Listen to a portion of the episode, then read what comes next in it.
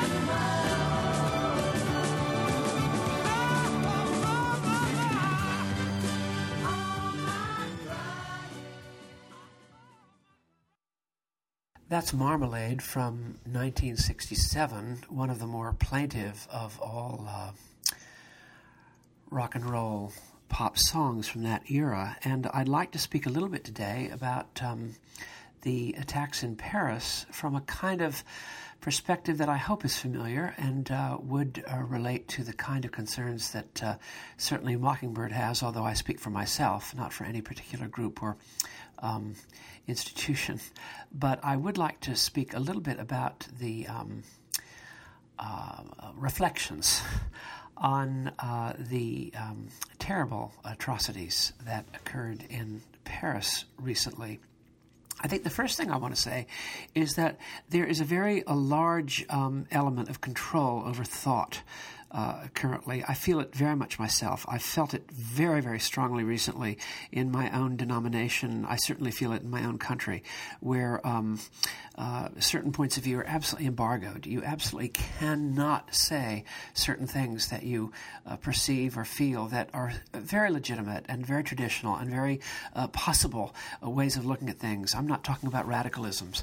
Uh, and one of the problems you have in dealing with what happened in Paris is that it's so difficult in the current mood to speak with. Um, with um, honesty and authenticity some of the things you think. And I have a few thoughts I'd like to pass on that I hope might might be of uh, might be part of the, the what is today the buzzword, the conversation about these terrible events.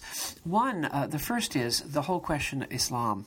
It's a subject that I gave a lot of thought to, and like you, I've studied it and read up it and spent time in Muslim countries, spent a lot of time actually in Muslim countries over the years, and um, I'm a great believer and a great, uh, I would say, a great uh, admirer of aspects of uh, Islam. But because uh, if you say anything negative currently about Islam as a religion, you are immediately labeled an Islamophobe, and we're in a situation where even the government that's uh, elected to protect us won't allow us to use the word um, Islamic uh, terrorism because that's what it is. Um, it's a little difficult, but I would say that Islam has an edge that uh, Christianity does not have, uh, and certainly Buddhism does not have it. There is simply an edge related to uh, the kind of premium that is placed on glory or victory, uh, military uh, victory, that is um, present in the text. It's not the whole story, but it's there. And as you know, if something is a seed is planted in a religious text, that seed grows over the time, over the decades and the centuries and can become often a very big tree. Christ talked about the tree in which the birds of the air nest. And there are elements in the Quran that are um, absolutely um, blessing the notion of conquest and victory and coercion. And just because we can't say it, we are seeing it. So um, this is this this whole thing is not about a, a fella uh, idealistically putting a piano on the back of a truck and and uh, coming out to side, uh, driving it up to the scene of a terrible atrocity and uh, singing John Lennon's uh, song "Imagine." Uh, this is not about religion in general. that's a tremendous point that um, people make. That's really not at all discriminating and no distinctions. It's about Islam in particular, not about religion religion in general. Yes, uh, many religions have a tendency to become um, antagonistically dividing uh, people. I've seen it very much in Christianity. It's been the death of me. So I'm not speaking out of some, you know, it's not the Wizard of Oz here, but it is the case that in Islam there is a hard edge of coercion and uh, violent uh, and uh, victory and uh, the reward placed not upon suffering uh, suffering and the cross, but uh, victory and um, powerful um, triumph uh, uh, caused by Allah, that is simply there. And um, there is an element of what we saw in um, Paris in the religion itself, and it's simply there. And I wanted to um, to note that. Um, another aspect is that we're we're in the hands often today in all of our Western countries of a kind of approach that doesn't allow any other view. And so, if you were to say very loudly that um, Europe, uh, Europe, Europe's governments have not protected their people in recent years by allowing too many Islamic uh, migrants or immigrants or whatever the right word is in, uh, who are seedbeds for this teaching because their their texts have it in it. It's not entirely that way. I know. I'm I'm a great lover of the Sufis, and I know about that. But nevertheless.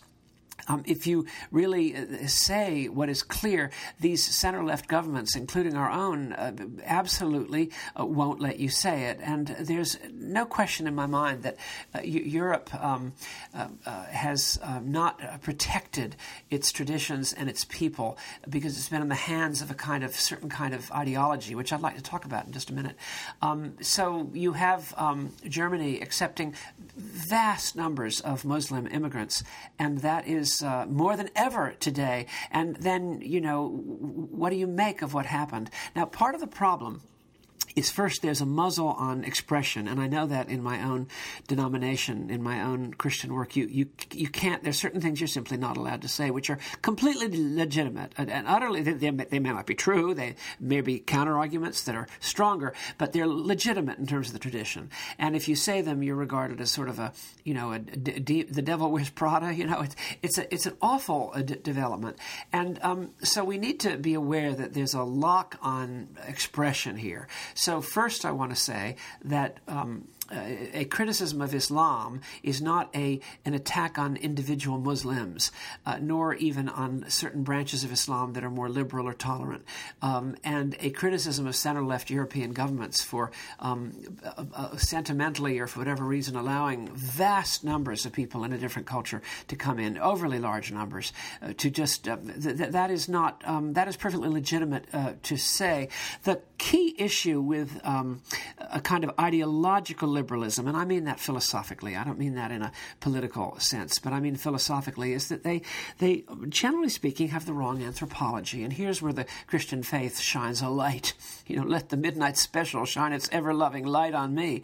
There is a light here, and the light is that um, in the heart of man is ill will, malice, and uh, defensiveness, and hostility, and libido, and the id, and violence. And that is something that is uh, that is really hidden away. Everyone wants to treat um, uh, people as if they had, you know, complete freedom of, of choice and complete, uh, you know, that, that they're not in themselves, that it's all conditional rather than in, in ourselves. And the, the number one complaint I have against almost everything I read, for example, about uh, this terrible event, is that it it just dials way down.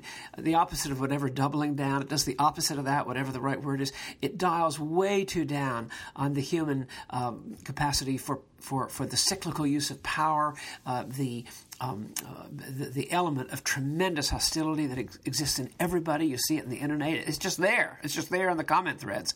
And when we um, uh, overly uh, ascribe to the human uh, person um, qualities of uh, rational um, well thinking civic dignity and, and uh, decency, as we used to say in the 90s, we're mistaken and therefore you have a uh, we, we the, these people who often seem to run the show in these governments they they don't have a category for um, young men coming in and shooting indiscriminately uh, people just to kill as many as they possibly can all in the name of their particular take on their text. We don't have the so what we'll do is we'll talk about gun control you know or we'll talk about some uh, thing that we can do to control the situation in some form or another, where the problem is in the heart of the heart of the human man, the heart of the human woman, and that is an enormous uh, uh, manque, lacuna in most current thinking about actions and people and moral aspiration and hope.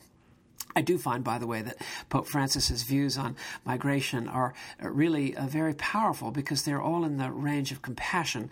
I don't think Pope Francis is a fool when it comes to the great teaching of the Church about uh, the nature of human beings, which used to be called original sin. Now, um, there are two other things I'd like to say. One of the reasons why this has been jacked up so high, and we do face a kind of international menace of the highest uh, order, is our own fault. Um, the um, w- Western nations, I mean, I've talked about this, and uh, it's drones.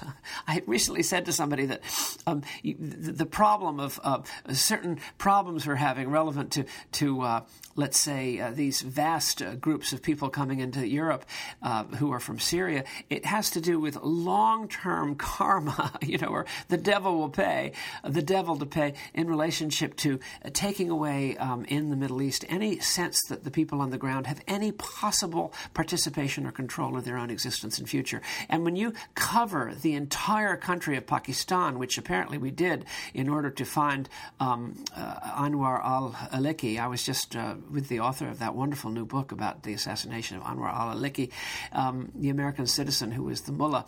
The, uh, when you are able to cover an entire country with an electronic curtain and umbrella, what is the person on the ground supposed to think? I mean, what what are we?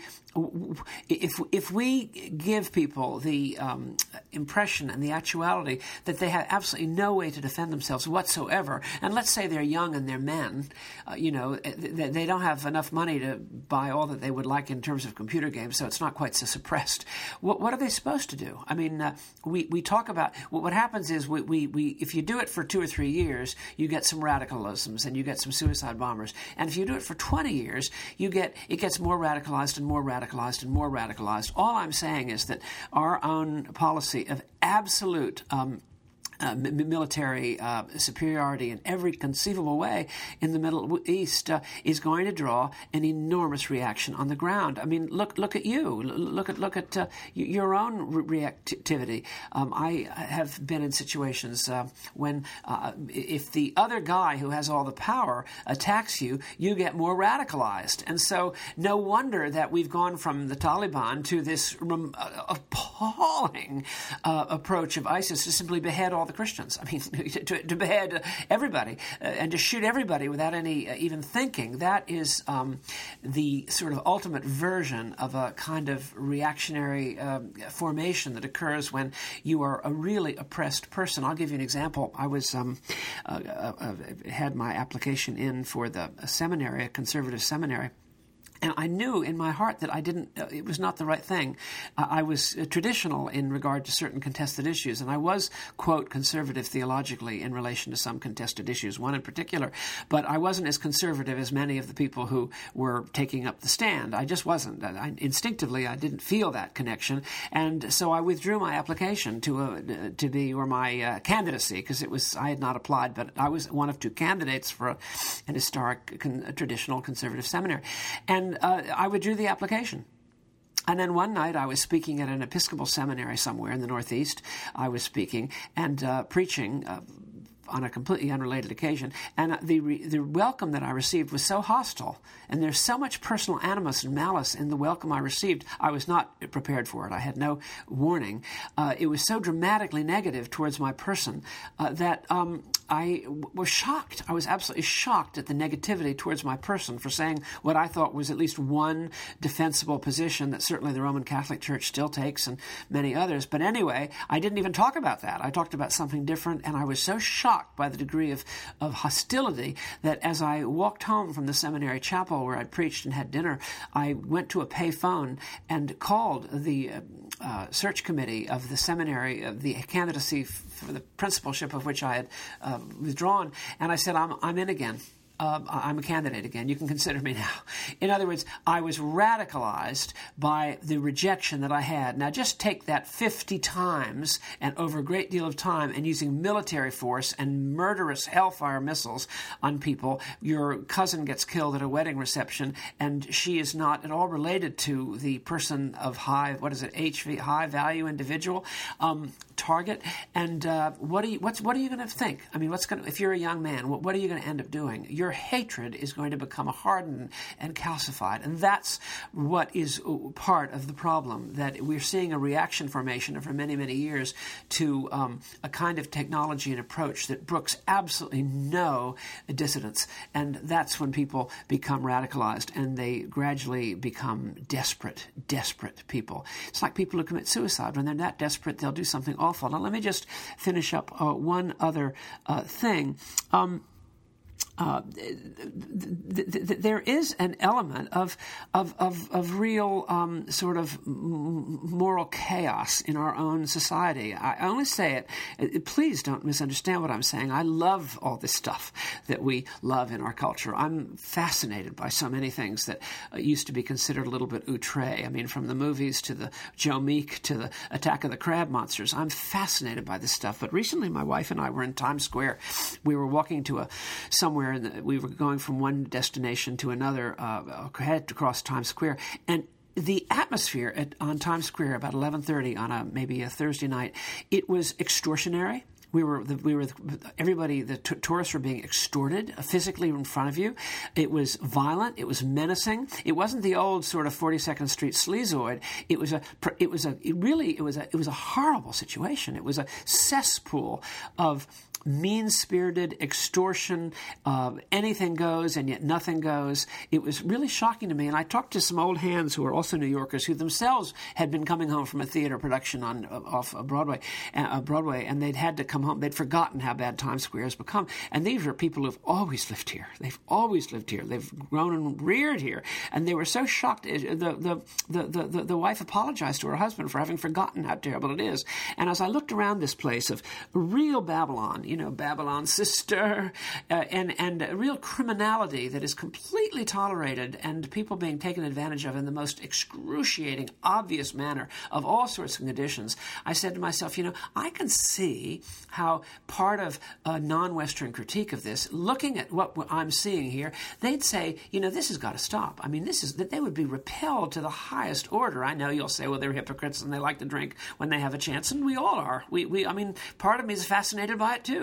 But the actual fact of the matter, we have a kind of degeneracy in a situation like that that has gone beyond normal limits, and it's actually very hurtful. I mean, there are all sorts of ways in which this works out, but um, I could name a couple, but you'll think I'm, you know, uh, remember, uh, if people who are on the traditional side speak sharply, it's always called a rant, uh, but if you're on the other side, it's called a kind of, you know, uh, a sarcastic group of reflections.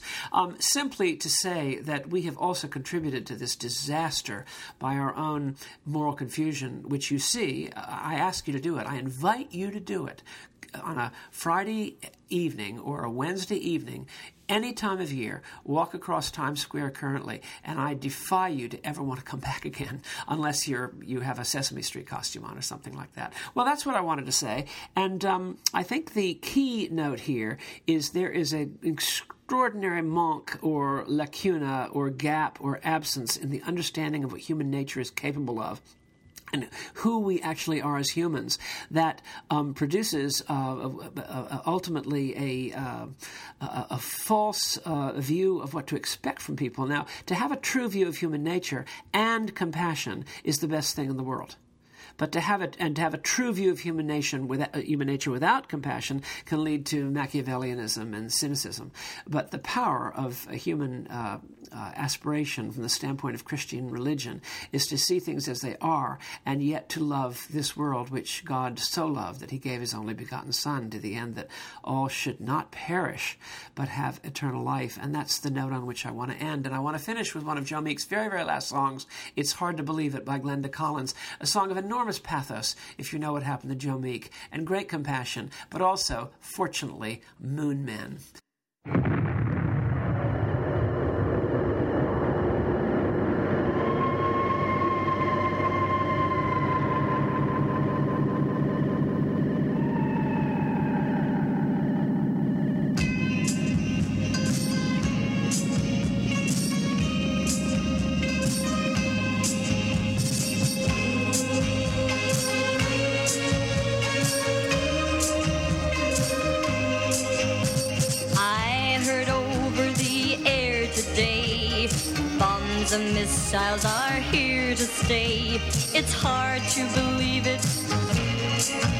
But I do.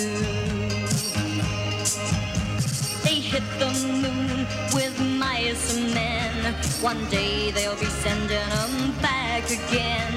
It's hard to believe it, mm, but I do.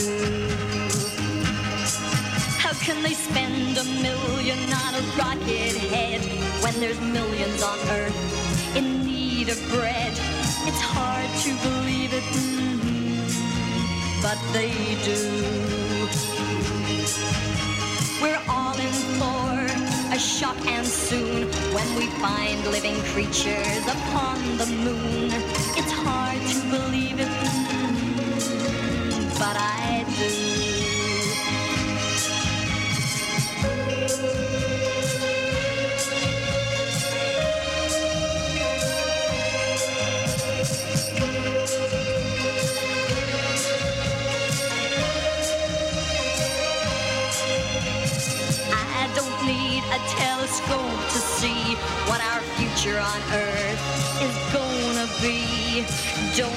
Disguise it, no, no, not for me. I put my plea for all I'm worth. Let's first make this a better earth. I really believe it. Mm-hmm. Yes, I do.